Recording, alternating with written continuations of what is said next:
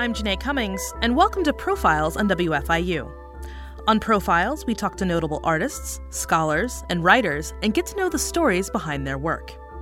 We're joined today by Hasan Minhaj, a stand up comedian, senior correspondent for The Daily Show with Trevor Noah, and star of Homecoming King, a one man comedy about his experiences growing up as a first generation Indian American. Hasan, welcome to Profiles. Hey, thanks for having me. So, before we get to Homecoming King, which is a show based on your experiences kind of navigating two worlds, um, I want to spend some time talking to you about your life, you, and what led up to this production. Sure. So, my understanding is you're a first generation American. Your parents immigrated from India, um, which has more than a billion people. And Yeah, they immigrated. Yeah, okay. And they immigrated to Davis, California, which maybe has 65,000 people. Yeah, it's up to like 80 now. Oh, but yeah, look at it grow. Yeah. But at the time, at the time, I think it was like 50 when my dad immigrated in 1982. It was like 50,000 people. How did he get there? Why Davis? Um. So what's interesting is is that my dad's older sister had immigrated in the like late 70s, and she had gotten married, and uh, my aunt and her husband ended up sponsoring my dad to come here to the states. My dad had just finished his PhD in chemical engineering, and he was he he was teaching as a professor in India, and then he got that call from his um, sister, my aunt, and she was like, "You should you should come," and he was like, "Okay, I'll do it." And just on a whim, he just went and he did it, and he moved here. He just picked up his bags and took off. He picked up his bags and went. Yeah, which is which is really kind of crazy because I ask him all the time. I was like, "Dad, were you were you excited to go?" And he was like, "You know what? I actually wasn't I wasn't super thrilled about it. Like I know a lot of people were like super gung ho, but my dad's really close to his family and he he comes from a family of six brothers and sisters.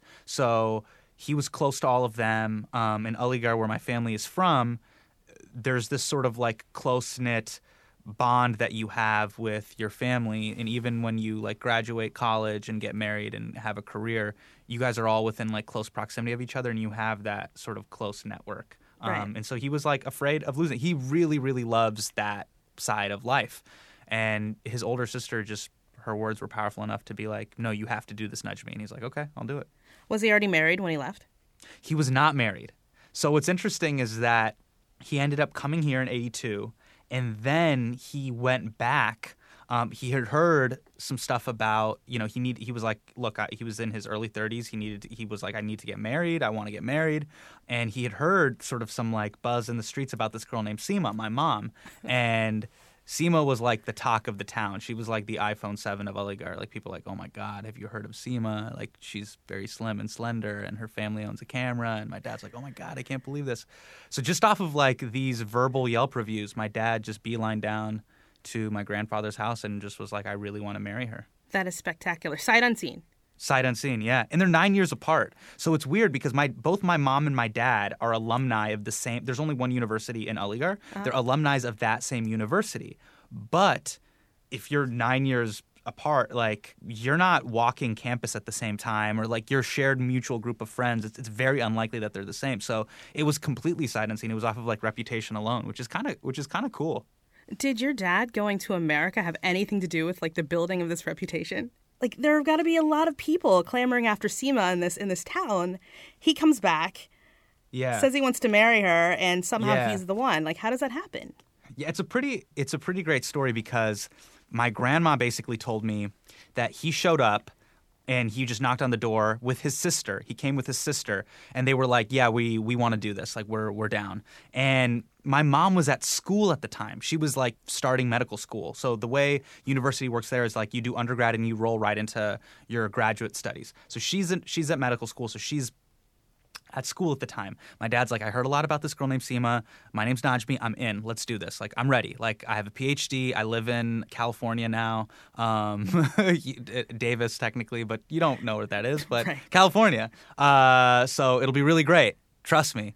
And my grandma initially said, no, like you're you're coming on a little bit too strong, man. Um, why don't you why don't you take a minute to think about it? This is very flattering. Why don't you take a minute to think about it, and we'll let you you know come We'll back you know. and we can we can we can talk about it. Um, and my dad basically walked to the end of my mom's driveway, waited like three minutes, talked it over with his sister, and then walked back up to the door, knocked on the door, and was like, "Yeah, I, want to marry her." So. It, it- still sight unseen. It was like 180 seconds. He's like, "Yeah, I thought about it. Let's go. Let's do this." It reminds me like the way he decided to marry my mom was the same way uh, I bought my first iPod. Remember when the first iPods came out? Yeah. and they were like 500 bucks. It was like a big purchase. This is when people still had MP3 players and CD players. But I remember my I, I had a job at Office Max and I had saved up money. But my dad was like, "I'm not going to just let you spend 500 of your dollars on this thing." So he took me to Arden Fair Mall. We walked into the Apple Store, and I remember like picking it up. I was about to buy it, and my dad pulled me outside of the Apple Store and was like, "Are you sure you want to buy this thing? It's five hundred dollars." And I was like, yeah, I'm sure. Then we walked back into the Apple store and we bought the iPod. The same way I bought my first iPod was the same way my dad got married. But he had He all put- those great reviews. He was ready to go. Yeah, he was ready to go. So Davis is, I mean, a pretty small city in comparison to Aligarh, really, you know, a lot of places in the country. And Sure. it's maybe 70% white with, I assume, probably a pretty low Muslim population. What was it like there? And for you as an Indian and as a Muslim, and when did you realize maybe you were different from the other kids? Yeah, I mean, when I was growing up, it was the percentage there. You know, since since we moved there, there's been because of the university, there's been a lot more influx of sort of diversity um, through you know pr- professors and families, and then also like technology and jobs. Companies like HP and stuff like that are now based in, in, in Intel. They have like offices now in Folsom and Sacramento and nearby areas. So now their the population is, is more diverse. It's still not, you know, super, super diverse, but it's it's a lot more than when I was growing up. And yeah, like I remember the first time I kind of like realized I was different was when um I was in kindergarten and I felt my first uh, love was this girl named Janice Malo. And I went up to her in the playground and I was like, Janice, I love you. And she was like, You're the color of poop. Um, and that was like my first memory with the girl, which is pretty wild. Like that's your that's your introduction to love and uh, racism. That'll scar you. Yeah, yeah, yeah. Because it's crazy because you're just like, what? No. Like you're looking down at your skin. You're like, oh my God, it's not rubbing off. No. Yeah. You know, you're just like, oh, what happened? Um, it, it's very, it's very freaky as a, as a, as a child. Um, but then also, you know, like kids are very blunt. Um, they'll just be like, ah, that, that's what you look like. But that was sort of like the first uh, memory where I was like, oh yeah, like this is a, uh, a fair and lovely world and I'm going to have to navigate accordingly. Were there any other situations like that growing up? Um, yeah, I remember. You know, there was. I'm lucky that. You know, my narrative, much like a lot of first generation kids who are like navigating between two worlds, like the the two worlds that they they live in at home, and then the the, the world they live in outside of home, at school or at work, was that at least you know I didn't, I wasn't you know harbored with gun violence or gangs or stuff like that. It was Right. just you know it was bullying and stuff like that that just happened at school. Um, and it was I think during a time where uh, political correctness towards brown minorities definitely probably wasn't respected. Um, I remember like in, in middle school and in high school, yeah, like you could kids would openly make fun of gay or um, Asian kids or Indian kids or Hispanic kids just just openly, like it was just a thing. There kind of was no recourse to it. We were all the clownable minorities. Like it's it's like you could kind of make a joke about it or you could kind of pick on them because of that reason. It wouldn't face a lot of social recourse. Did your parents ever have anything to say about that? I never told them. I just I would not tell them. Um, so like I remember um, one time, you know, when I was in high school, I was like trying out for the basketball team, and I I saved up my money for these sneakers, and I, and I, I I got I got these sneakers, and um I was about to wear them into tryouts, and I'm about to put them on before I got into the gym, and I was like, no, no, these are way too nice. They were the Nike Air Foamposites. They were Penny Hardaway's shoe. Yeah, I remember And it was like a signature shoe. They were really nice. They looked like they looked like these like cool moon boots, and they were foam, so they like shaped to your feet. I'm a nerd about shoes, but like I really loved them, and I remember stepping onto the basketball court, and I'm like, no, these are way too nice. Like these are way too nice to wear out. So I put them in my locker, And then I wore my old shoes and I wore those to tryouts. And I was in the eighth grade at the time. And so eighth graders, ninth graders, and 10th graders, they all sort of like try out together. So the middle school, the freshman team, and like the JV team, they try out back to back to back. And then at the end of the night, everybody's parents sort of pick them up, and it's a bunch of like in the parking lot. It's all these, you know, imagine these like twelve to fifteen year old sort of pubescent alpha male you know guys like trying to just like wait for their rides home but you know people are talking about all sorts of crazy stuff that they were doing and like oh i did drugs for the first time or like i was with this girl and da, da, like it's very broy and sort of douchey. And we're standing there, and this guy, Tommy Wilson, comes up to me, and I had I had put away my old shoes and put on my new shoes, and um, you know we're all sweaty, I'm drenched, and and I'm, my my feet are kind of wet. Comes up to me, he's like, "Oh, dude, Hasan, I love those shoes." I'm like, "Oh my god, Tommy Wilson's talking to me," and he's like, "Yeah, bro, I love them," and I was like, "Oh." He's like, "Where'd you get them?" And I was like really excited. I was like, "Oh my god, Tommy Wilson is talking to me." I'm like, oh, I got them from Nike Outlet. Tommy, you can get them. Like, I know they retail for 150, but like now they're like 120. And he's like, no, I don't think you got them from Nike Outlet, dude. I think you got them from the bathroom. And I was like, what? He's like, yeah, dude, you got them from the toilet.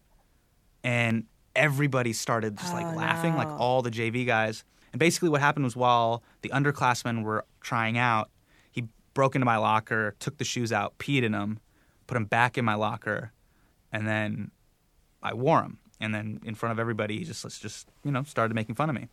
Um, and then my dad's car pulled up, and I got in the car, and we just drove home in silence, you know, like we usually do. And um, I got home, and then I just threw the shoes in the trash can, and I never wore them again. Yeah. So there were m- memories like that where it was hidden. These were like my secrets that I wouldn't I wouldn't tell my parents. But there was one time I remember specifically in high school where it was public, where both me and my dad had to reckon with the realities of like living with the American dream. Mm-hmm. And it was after 9 11. So I was a sophomore when 9-11 happened. Um, i'm at home and my, my dad had this rule where it's like we would all have to like eat dinner together. Like that was like one of his rules and i, and I actually like really respect him for that. Um, so we're all sitting around the dinner table and this is during landlines. I didn't have a cell phone at the time even though kids did. And i there used to be this thing when whenever a school friend would call the house I would always make sure I rushed to the phone to pick it up before my parents because one time a girl called the house and um, my dad picked up the phone before me. And this girl, Jess, called and she was like, Oh, hey, is Hasan there? And my dad's like, Who is this? He's like, Jessica. And he's like, Oh, okay. Why are you calling? She's like, Oh, I have a question for Algebra 2 Trig. So I was wondering if Hasan was there. And my dad was like, Why don't you ask me and then I'll ask Hasan. and I was like, oh, like I'm not gonna let that ever happen again. So whenever the phone would ring in the evening, I would just sprint in my socks. We had tile. Like sometimes I would eat it. Like I would sprint that. I would try to like push off of my socks on the tile so hard to sprint to the phone to get to it, just in case it was a girl, right? I rush, I sprint to the the the phone, and I almost like I almost face plant on the table, but I like I somehow like stumble up and I grab the phone. My dad is super su- suspicious, so he's like he sees me sprint to the phone, so he's like I know a girl. He's probably talking to a girl, so he gets up to checkmate me, and he grabs the other phone, and uh, he's like, "Hello." Um, and there's these guys on the other end of the phone, and you can hear them. They've sort of like distorted their vo- voice, and they're like, "Hey, hey, where's Osama?" And my dad's like, "What? What?" Yeah, where's Osama? And my dad's like, I, I don't, I don't understand what you're saying. You know, he has an accent. He's just, he, he's not following what's going on. And I can hear like a group of guys, like eight or nine dudes that are on the phone, just like laughing. And then they're talking through this like voice changer thing. I'm telling camel jockey, tell me right now, where is Osama? And I'm holding the phone and I feel like embarrassed and I feel like ashamed and I feel um, kind of scared, you know? And then my dad's like, I don't know what you're talking about. And he hangs up.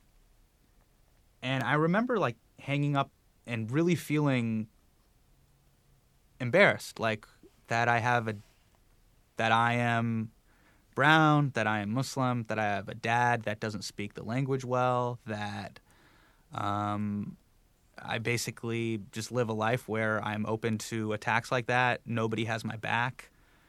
And I felt embarrassed. I wish I, I could be anybody but myself. Then I felt humiliated because at the same time I'm also I also grew up like in an Indian household. And I basically let eight or nine dudes just roast my dad, who pretty much sacrificed everything for me to have a better life. Just let them verbally assault him and call him names and laugh at him. So I was embarrassed for being a coward. We sit back down and um, we're eating dinner, and he doesn't say anything about it. I don't say anything about it. And then we hear a thud outside. And we run outside, and uh, there's shattered glass all over the driveway. And two of our cars were parked outside, and they had shattered all the windows to our car. And uh, my backpack was in one of the cars, so I I run out. My dad runs out, and now I'm like really pissed. And I reach in to grab my backpack to see if they stole anything out of my backpack. And I didn't have anything. Fortunately, they didn't steal anything. But as I reached out of the car, I cut my arm open on the broken glass. And I remember just being so angry. And I look at my dad, and my dad's just being super calm. And he's grab he grabbed like a, a jaru. A jaru means like a, a sweep. It's like he's like sweeping up the glass and I'm like, I'm really upset, and I'm like, Dad, why why aren't you upset? Like this is this is BS. This is like, like they were they outside? Like what what's going on? And my dad said something in Urdu that's pretty powerful, and he goes, uh, Which means uh, this is the price we pay for living here. And when I looked into his eyes, he, he didn't have like regret on his face. It was very like matter of fact you know, this is sort of the cost we pay for the American dream. Um, and uh, I had a lot of anger during that time, to believe it or not. Like I, I didn't, I didn't just think of it calmly or pragmatically the way he did. But that's where I realized that we sort of look at things in two very different lenses. Because I actually, in a weird way, I felt like I didn't deserve that. And my dad is like, well, this comes with the territory for us being here. Is some of that perspective perhaps um, fueled or maybe caused by the different way that, that he was brought up or maybe the situation that he came from? Yeah, it's interesting. My my father, he grew up um, in 1947. India was was uh, sort of uh, you know liberated, and then partition happened. Um, so after India's liberation from Brit from the rule of Britain, it was divided into uh, that, that 47 was the year of partition. I'm sorry, so that was the year where India was divided from between India and Pakistan, and Muslims in a mass exodus went from India to Pakistan, but many stayed. And my grandfather, who was a small small shop business owner, decided to stay. And during that period of time, Muslims very much so were marginalized in India because India became Hindustan, the, the, the home of the Hindus. Pakistan became the home of the Muslims, ostensibly. Now, despite the fact that India still has one of the largest Muslim populations in the world at over 250 million. That's just in India alone. Um, it still is a Muslim minority country. So the things that he dealt with growing up coming out of partition, he dealt with, he witnessed, he saw, he saw friends, he saw family friends as businesses that were burned down. He saw, you know, and heard and read about you know violence that was happening between Hindus and Muslims. Mm-hmm. This was a very palpable thing, and it still exists to this day.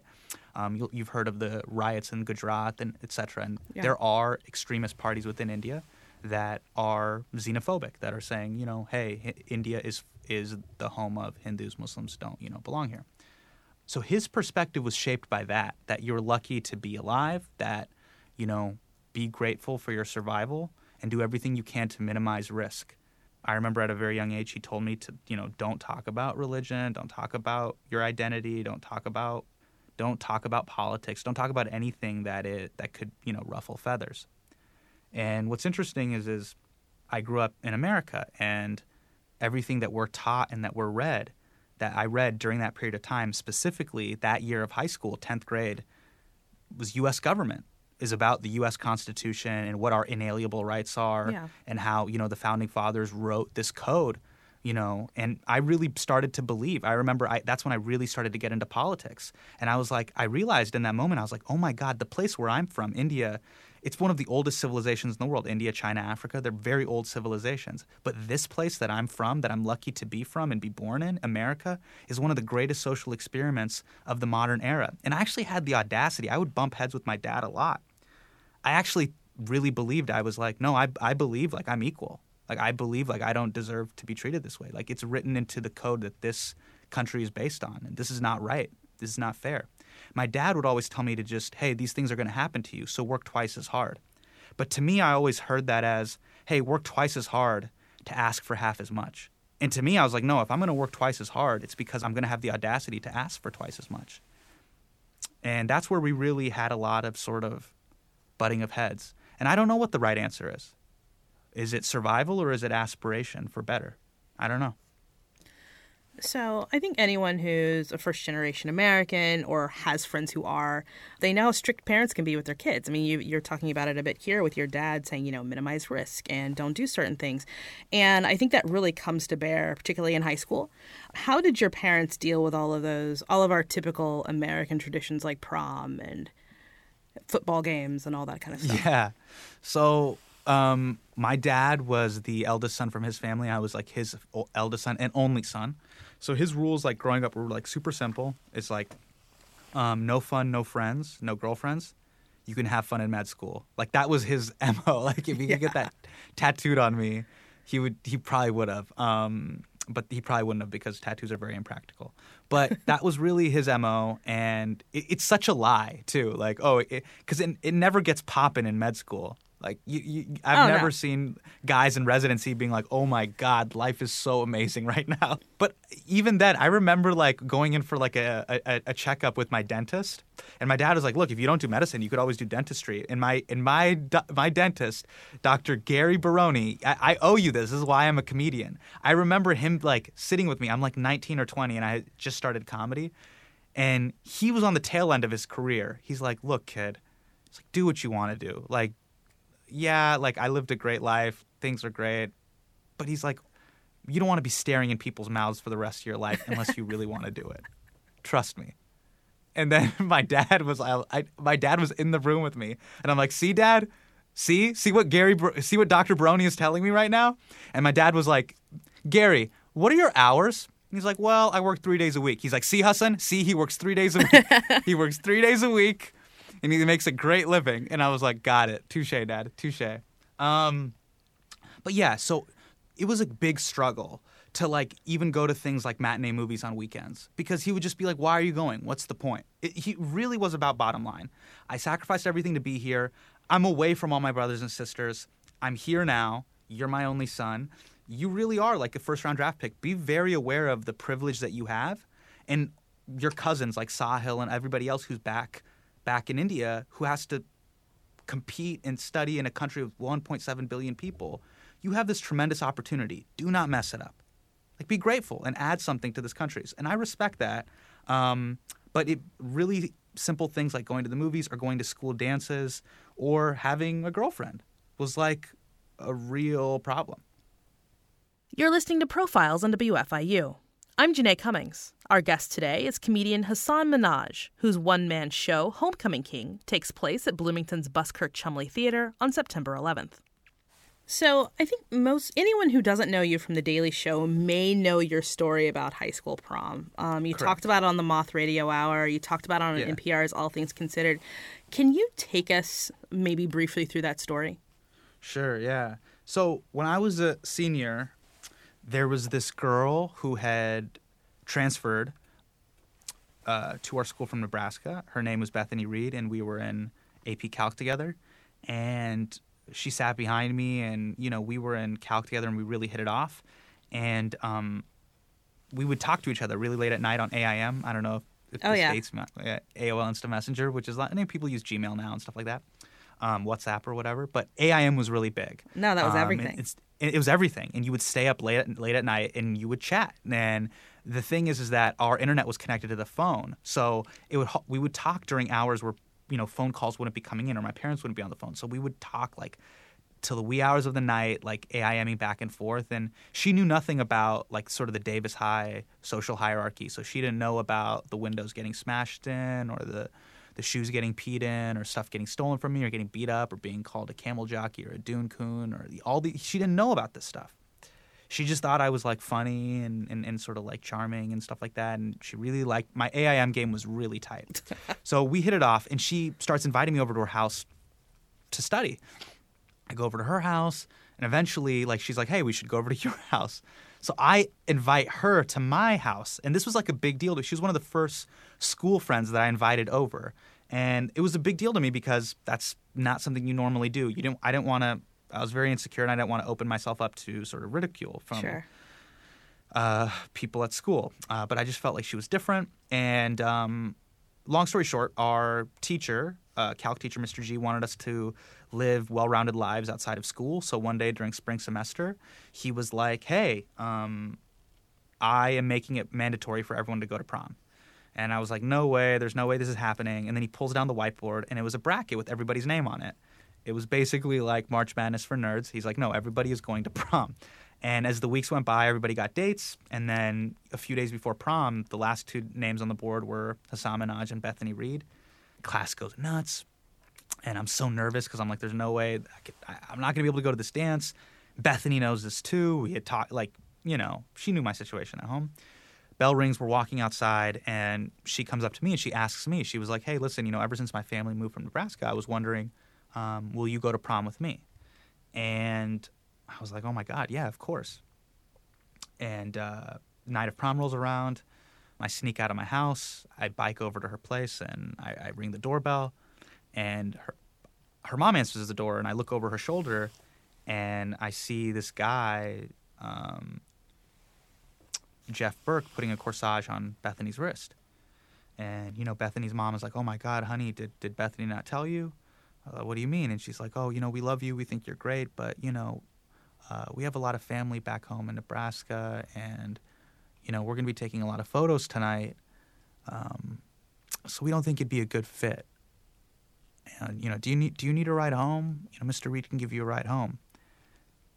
And uh, that's sort of the crux of the the show. This it, it's this love story of uh, my love story with America, the American dream, and my first love in America, Bethany, and um, the price of the American dream.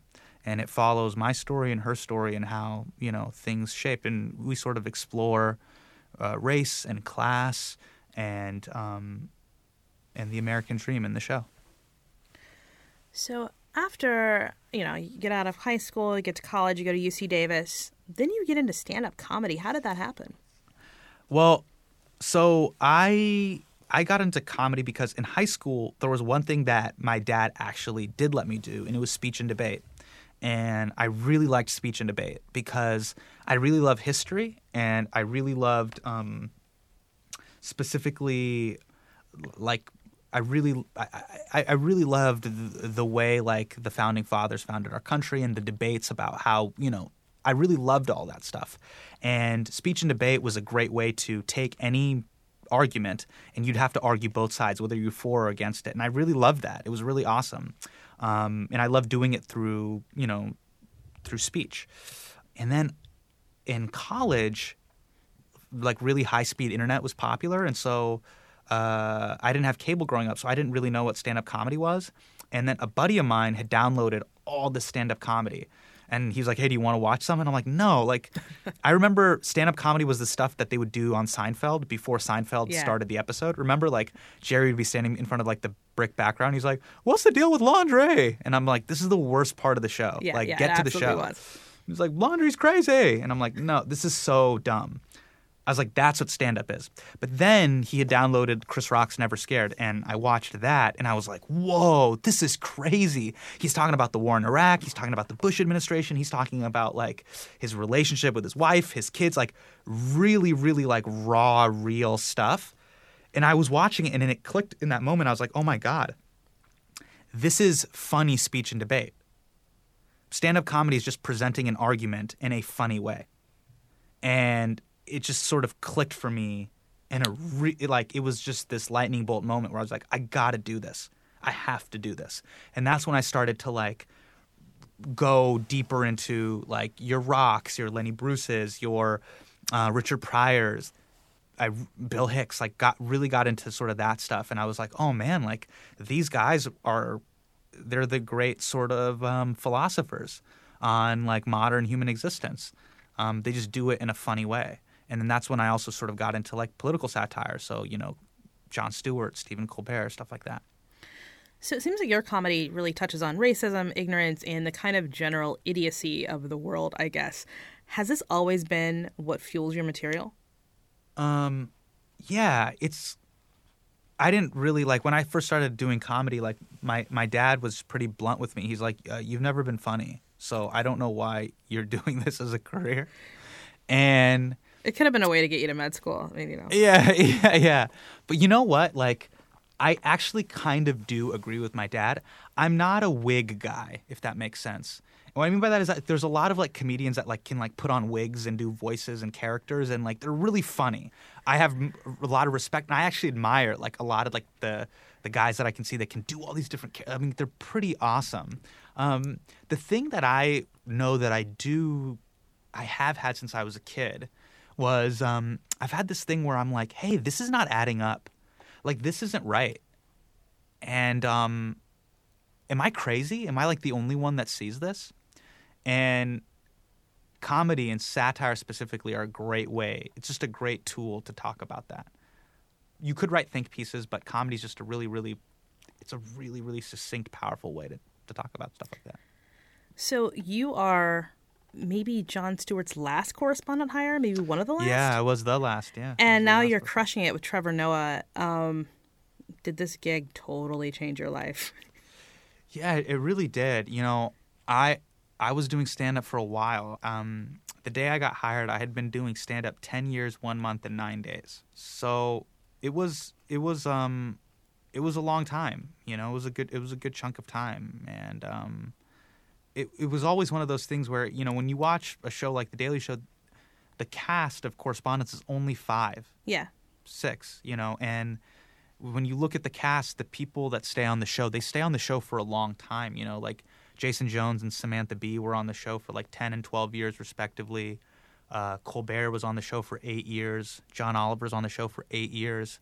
Uh, Jessica Williams, who recently left, she was on for four. Like it's a position where you know you kind of have quite a bit of uh, you know, t- tenure. Mm-hmm. Um, there are exceptions to that, you know, like Olivia Munn or Josh Gad. They were there for like a super short period of time, and then they like went off to go be movie stars. But um, for me, I I had always dreamed of like being on the show, but it was like there has to be an opening, so to speak. And when Michael Che left to go do Weekend Update on Saturday Night Live, they were looking for a correspondent, and I remember just being so terrified to submit for the show. And it wasn't that, oh, I, I don't think I would have anything to add, but I remember telling my um, fiance at the time, what if I submit for this thing and it's something that I really want and then you don't get it? Um, it's not like there's a lot of great gigs in the entertainment business of like, oh, you know, would you want to be in this movie? But it, but you know how it, when it's that one thing where you're like, oh no, if I did this, like I think I think this could be really the thing where I could really shine and do something special here. And if you don't get that, then you, you don't. You're yeah, devastated. It was yeah, devastated. Yeah, devastated. And um, it, it ended up working out, and I'm very lucky because of. I'm very lucky and fortunate. So being on the Daily Show has allowed you more opportunities, such as earlier this year, you addressed the Radio and Television Correspondents Association dinner. Um, mm-hmm. You spoke for maybe 20, 25 minutes, and you spent probably three quarters of it just joking about reporters and legislators and their kind of inaction, and then, which I think is what the audience expected from you. And then right. all of a sudden, you pivoted and you went right into gun violence and their complicity in it. I, I, don't even know how to pivot here, to be honest with you guys. You know, um, what we saw in Orlando was one of the ugliest cocktails of the problems that we still see here in America. A cocktail of homophobia, xenophobia, lack of access to mental health care, and sheer lack of political will. And um, all of us satirists, we've all been yelling out, crying out for change. But the sad reality is that we are all complicit in what happened. What was that moment like? Yeah, it was. It was. Uh, it was really interesting. So I had gotten this offer to do the Congressional Correspondents' Dinner, and uh, I was like, "This is great." It was, you know, it was like the JV White House Correspondents' Dinner. Right. Like White House Correspondents for like POTUS and the president. Um, but what's interesting is, is that in the work that I was doing on the Daily Show, a lot of times, and I don't think the American public really thinks about this, a lot of stuff that ends up happening, a lot of the hot button issues that are happening in this country do boil down to Congress. Yeah. And, you know, the president is only one part of our political system, Congress dictates a. It's, it's a give and take between the two. And Congress really does, you know, dictate a lot of what ends up going through. And a lot of things that we deal with, whether, you know, think about our trans, uh, um, think about a lot of our hot button issues, um, gun control, transgender bathrooms, um, raising the minimum wage. These are nitty gritty state issues that your local members of Congress are going to shape. I felt like, oh, this is an amazing opportunity to talk about this. And then Orlando happened. And it was a very, very, it was crazy because I was set to speak 72 hours after Orlando. And what we saw with the Omar Mateen shooting is I was like, I was feeling so many mixed emotions and feelings Yeah. because there were there was like three or four things that were just brewing in my mind, right? This was one of the largest mass shootings we've had in American history. It was done with assault weapons. The guy who did it was a closeted homosexual from a Muslim upbringing. And I had to unbox all these different feelings. And I wanted to take personal accountability and be like, man, in my life growing up, going to Sunday school or you know meeting meeting you know you you meet you know Indian, South Asian, Middle Eastern families at like these like family functions and stuff. Do I think I've made a safe space? Have I done everything to fight for a safe space for LGBTQ, Muslims, South Asian Americans, Middle Eastern Americans to have that safe place here in America? I've tried. I wrote an open letter with Reza Aslan, um, fighting for you know LGBT support when the SCOTUS decision happened. But there's always there was more I could do, and I wanted to take an opportunity to hey take personal accountability there, but then also pivot and be like, well, you know, Congress, let, let's talk about let's talk about the gun control situation. And I know it's not funny, but I had a rare opportunity where I know, you know, Trevor, Oliver, Sam, we were all sort of speaking our opinions out into our base, and it's great. And those things get traction online, and it's it's really nice to hear people go, "Yes, thank you for saying that." But this was a rare opportunity where I could look, you know, Mitch McConnell in the face and say, "Hey, we need to pass this." You know, you could look at Trey Gowdy in the face and say, "No, this is this is a problem." Um, and I was really terrified. I didn't know if I was going to get invited back. I didn't know, but I, I I knew that I would have lived with a lot of regret had I not said that. And I didn't know how it was going to go. When I did it that night, it was pretty icy in the room. It was pretty cold. Yeah. I got off stage and I just I just got out as fast as I could. I did not go to the after party or anything like that. But I- just I, I just felt like I had to say what was in my mind and what was in my heart. Did you hear from anyone um, who was at dinner dinner afterwards? You know, Governor Kasich ac- actually came up to me. So you can see the dais. You can actually see this on the C-SPAN feed. You can see the dais, and then there's an exit out behind the sort of the the podium and, and the dais where we were sitting. And so I got up and I motioned to my wife. I was like, "We got to get out of here." um, and John Kasich actually got up and grabbed me. He pulled me to the side and he actually said something really nice. He was like, "Hey man, I, I hear what you're saying." Um, and uh, you know those are really powerful words but i want you to know that you know every member of congress isn't just bought by the nra you know some of us we we are legitimately here to try to do good work and i want to let you know in my state specifically ohio which is an open carry state anytime any form of gun legislation is raised i hear calls to my office in a 10 to 1 ratio 10 coming from people that are gun owners saying, Mr. Kasich, do not, do not, do not take away my guns. Mr. Kasich, do not, do not, do not ban AR 15s, et cetera, et cetera, so on and so forth. 10 calls to every one person being like, Mr. Kasich, please, please pass this legislation. So he's like, I'm a representative of the people. So I am listening to the people of my state and I'm trying to answer their needs. And, you know, it was tough because on one hand I was like, I hear what you're saying, um, but at the same time, you know, you guys serve as our leaders to provide landmark decisions to move our society and civilization forward, and you may live in a state where overwhelmingly people are like there should not be transgender bathrooms, but as a representative and person that is helping to adhere our civil liberties across the board, you might have to have the guts to stand up and say, I know the people are saying this, but this is what is technically right. It's a really tough thing. It's a really tough thing because to what extent are you just this demagogue that just, hey, I know better than the people? Mm-hmm. And then to what extent do you actually listen to the people and you're serving the people?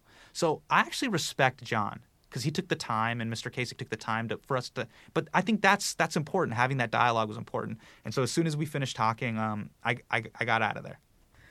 But that seems. I don't, you know, I don't know John Kasich well, only what I've seen on TV. But it, he seems like the kind of person who would do that, like who would stop you and try to have a reasonable discussion. And it seems like a lot of the problem is that no one else is willing to even have the discussion. They're not willing to confront those issues with you at all. Yeah, my biggest issue you know, I'm I'm working with um, so on the the show that we're doing, I'm also working with this guy Rick Famuyiwa who directed Dope, this movie Dope, and he's now directing the well, new movie Flash, amazing.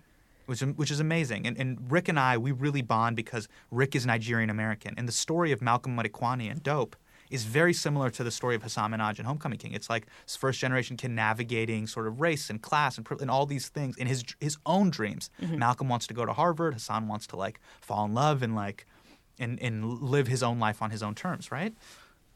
Rick really wanted to get you know wanted to help me and we you know we've had this great relationship with this project because he said something really powerful to me. I said, Rick, why, why, you know, you're so busy, you're like doing this like big studio film. Why do you want to do this? And he was like, I want to work on stories that have nuance to them and where the collateral damage doesn't always have to be death. And I thought that was really powerful because why does it take Orlando for us to finally have these discussions? Or why do we have to have discussions ab- about police brutality and accountability and Black Lives Matter when teenagers are shot? Or when a man's spine is shattered in the back of a police car and he dies? Why do we have to have it then? And the the really tough discussions aren't whether or not justice should be served when a man dies or doesn't die. Because those things are pretty clear. It's very clear. If you have a conscience, no person should die that way. The tougher things in our day to day nuance, the other 364 days of the year, you know, it's navigating these microaggressions that happen to us day to day where we're either com- where we're complicit in these things. And that that's the thing that I think was is is really powerful to me. It was powerful to me about the the RTCA speech because it's like, hey, you know, we're gonna a couple weeks from now, we're gonna you know we're gonna forget about this. But are we gonna continue? Are you guys gonna continue to fight the good fight and to pass some legislation to make it tougher to get these weapons? And in regards to you know Homecoming King, the thing that scared me the most was Bethany's father was actually a retired judge from the state of Nebraska. Mm-hmm. And now that I'm older and I, I do this for like a living and I, I, I do stories about the criminal justice system, I thought to myself, man, this guy is the arbiter of truth and justice. Yeah. How many cases went his way and where he was supposed to sit there objectively? How many men of color, how many of those cases came to his desk? And did he bang the gavel objectively or not? man, all all you know, a brown kid just wanted to go to a dance with his daughter. So you're telling me in a 50-50 situation he would be determining and he would be ruling fairly? Right. I, I don't know. And I think those questions, those are the things that I'm trying to explore in a deeper way through this small story. Has comedy helped you explore these situations more deeply? Mm. Do you think that's uh, that's at all kind of honed these skills? Yeah, you know, the thing that was like sort of like a game changer for me was like working with Jon uh, Stewart for like the first few weeks when I was hired. When we go into those morning meetings, you're supposed to pitch these ideas. And I would come in just pitching jokes. And Jon like sort of like was like, you know, hey, hey don't, don't don't worry about that. I know you're funny. What's your take? And like Janae, this is that's like the million dollar that is the priceless thing I've learned from the Daily Show. He's like, what is the what is the ironic or satirical take that that shows the injustice of this whole situation? People when people tell us on the Daily Show, you guys do news. It's like, no, no, no, no. The news does news. We provide a take. And I take I think you know, I take great pride in the takes that we've provided over the years. And if you have a great take or great angle, it totally opens up the discussion behind the news story and it becomes that much deeper. So, like one of the stories that I did recently where I was like, oh, I think this is a really great take. And if you yes and this, you can really see the, the injustice that's happening here. I was at the Republican National Convention and I did this piece called the called Hasan's farewell tour. Yeah, I saw and that. And basically, it was like, hey, if Trump wins, hey, I got to say goodbye to all the states that I'm, I'm never going to get to go to. So I go up to all these delegates and I was like, hey, you know, um, what's Nebraska like? And they're like, oh, Nebraska's like, and I'm like, oh, that's great. Um, I, I'd love to go. They're like, oh, we, we'd love to have you. I'm like, oh, I'm sorry, I can't. And they're like, why? And I'm like, oh, well, because you're candidate. I'm like, well, what do you mean? And I'm like, well, your candidate, you know, already wants a total and complete shutdown of all Muslims entering the country. He wants a registry for Muslims. What do you think is going to happen? So, you know, I got to say my goodbyes now. Will you sign my America yearbook? You know, and it's like, um, you know, I, I, you know, I, I have a sort of, I have a, I have a big family, and I, I don't know if they're going to have Wi-Fi in the camps.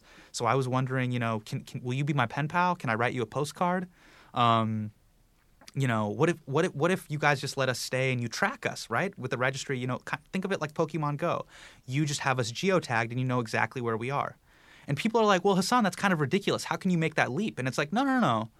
Follow the follow the trail. If you are registering people based on religion, think about the other times we've done that in history and how that ends up. And it was following the take of, all right, let's follow this logic and let's take it to a ridiculous slash sad point. Um, and that story was only possible through the take. Mm-hmm and that was like an invaluable invaluable lesson that I've learned at the show and it's something I continue to try to to try to add to the comedy that I do and the shows that I do. Well, if this thing is true, then what else will be true? Were you able to impact anyone's opinion, their feelings on the matter by by engaging them in this conversation? What's interesting is there's a very sweet woman in the story. You can see she's a delegate, and um, she's very adorable. She has like a, a, silly little hat on, and she was like, um, she's like, I, you know, I don't hate anybody. And I was like, you don't hate me, right? And she's like, no, I don't. And well, and I was like, well, you don't hate Muslims, do you? She's like, no, I don't. Um, and she's like, well, and the thing is, I know you're one of the good ones. and I was like, okay, well, it's very, so your accidental racism is very adorable. And I was like, well, I wanted to let you know you're one of the good ones too. You know, the last thing I want to do is just generalize all members of the GOP as being, you know, racist bigots. You're one of the good ones too. and um, what I found to be interesting in that is, yeah, it's funny and it's cute that this old lady's kind of racist, but she doesn't realize it. The thing that I wanted to show through that is actually, believe it or not, the people that are bigots, that are openly bigots, are few and far between. It, there was a very small percentage of bigoted people at the Republican National Convention. The majority were kind of ignorant to some of the issues that other people were talking about. By other people, I mean minorities, mm-hmm. women, mm-hmm. people of color. Um, and so when I would ask them about Black Lives Matter, or I'd ask them about a Muslim registry, I would look them in the eye or ask them about building a wall or deporting uh, undocumented workers that have children here in this country. I would look them in the eye and say, I know you don't think it's a big deal, but do you think my life will be better after a Muslim ban or after a Muslim registry? And they'd look at me in the eye, face to face, and be like, Well, I never thought of that. I mm-hmm. never thought about that. And that's when I realized, wow, like, you know, people like Trump or the GOP, they're preying on people's fear and ignorance.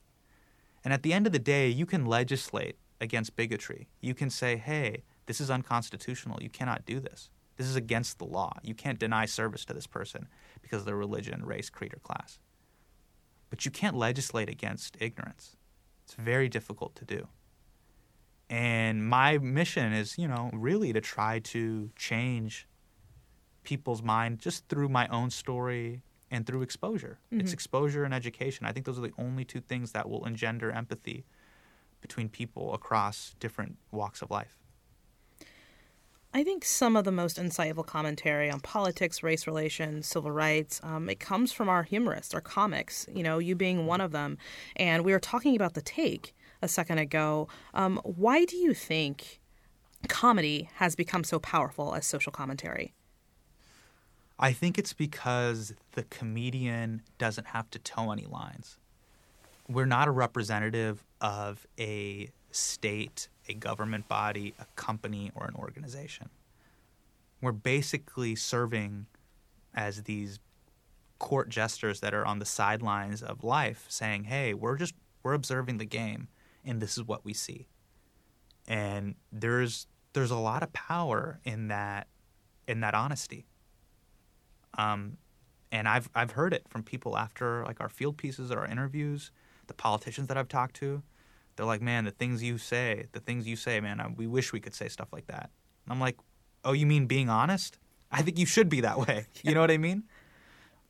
And I think that's why I wish, I wish that the people that we are poking fun at, the governments and institutions and politicians that we're r- ridiculing, um, carried themselves with that same code. So you're a Daily Show correspondent, you're a stand-up comic, you speak, and now you're touring the country with Homecoming King, which is the show about your life. It's not as if you don't have enough to do. So why this and why now? Yeah.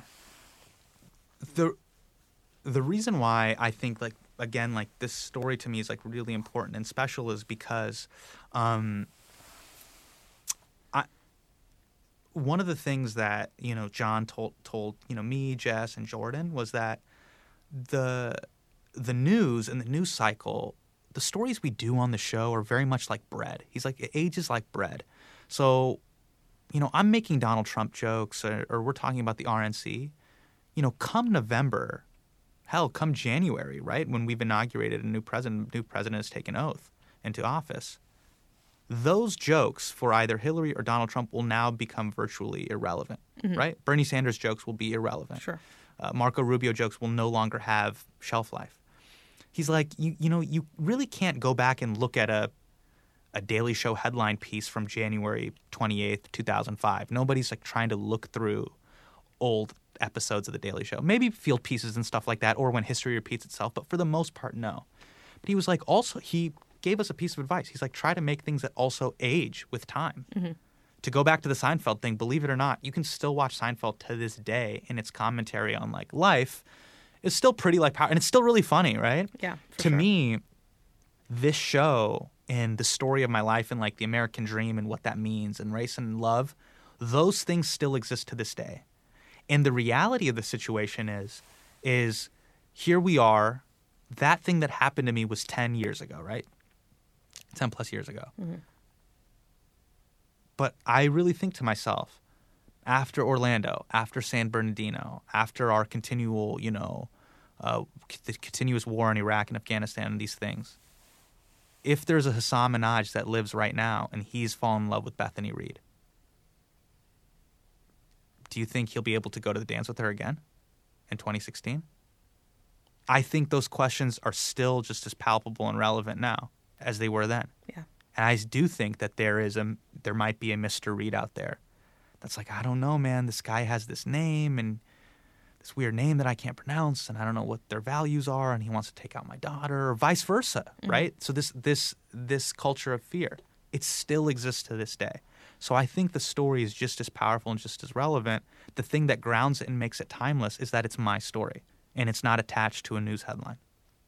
And that's why it's really important for me to tour it and to take it to places where, hey, I'm not just playing to um, an audience that you know is sort of like like-minded or all or the audience like looks like me or you know or thinks like me. Yeah. You know, when we did it off Broadway and you do it in front of a New York audience, it's a very New York theater audience. But to me, I want to take it to the country so that the Hasan Minhajs and Bethany Reeds out there, they can watch it and, and see it. And what I've loved most about it is I've seen theater has brought out all age groups. It brought out kids in high school, kids in college, um, kids my age, and then parents. And they've all sort of plugged in with the story in different ways and that's what's really awesome because it goes through these like different phases of like my life from childhood adolescence um, adulthood and then the present and it deals with you know forgiveness and love in all of those phases one really awesome thing I saw on your, your on your site, which is homecomingkingshow.com, is that there is an opportunity for people to submit their own stories. Has anything Yeah. come of those? Yeah, I mean, some of those stories were really, really, um, really powerful. Uh, I've had people talk about what I call doorstep moments, like these times in their life where they've sort of put themselves out the same way, like when I was on that doorstep and you know was there to like go to the dance with this girl. They've put themselves on the line and, and then they haven't been accepted for who they are because of a myriad of different reasons. And I've gotten letters and I've gotten stories from people that are saying, "Hey, I grew up in this town and um, I'm gay and I fell in love with this person, and then I put myself out there and publicly, you know, came out and and said that you know I want to be together, I want to be with them, and and I was sort of shunned away because of my sexuality or because of my race or because of my gender or because of a myriad of different reasons. And I think everybody has experienced that sort of uh, doorstep moment in some capacity, and it really, I'm really touched that it's opened people up to talk about these sort of stories in a in a variety of different ways. That's been really awesome to see. That it's not just tied to like my narrative. It, it transcends race or religion and sexuality and stuff, which is great. We are super excited to see Homecoming King, which will be in Bloomington at the Buskirk Chumley this Sunday. Um, where can people learn more about you and your show? Go to homecomingkingshow.com and you can you you know you can see uh, reviews of the show and clips and um, you can see the stories that people have submitted and you'll also get like a really good idea of sort of the look and feel of the show.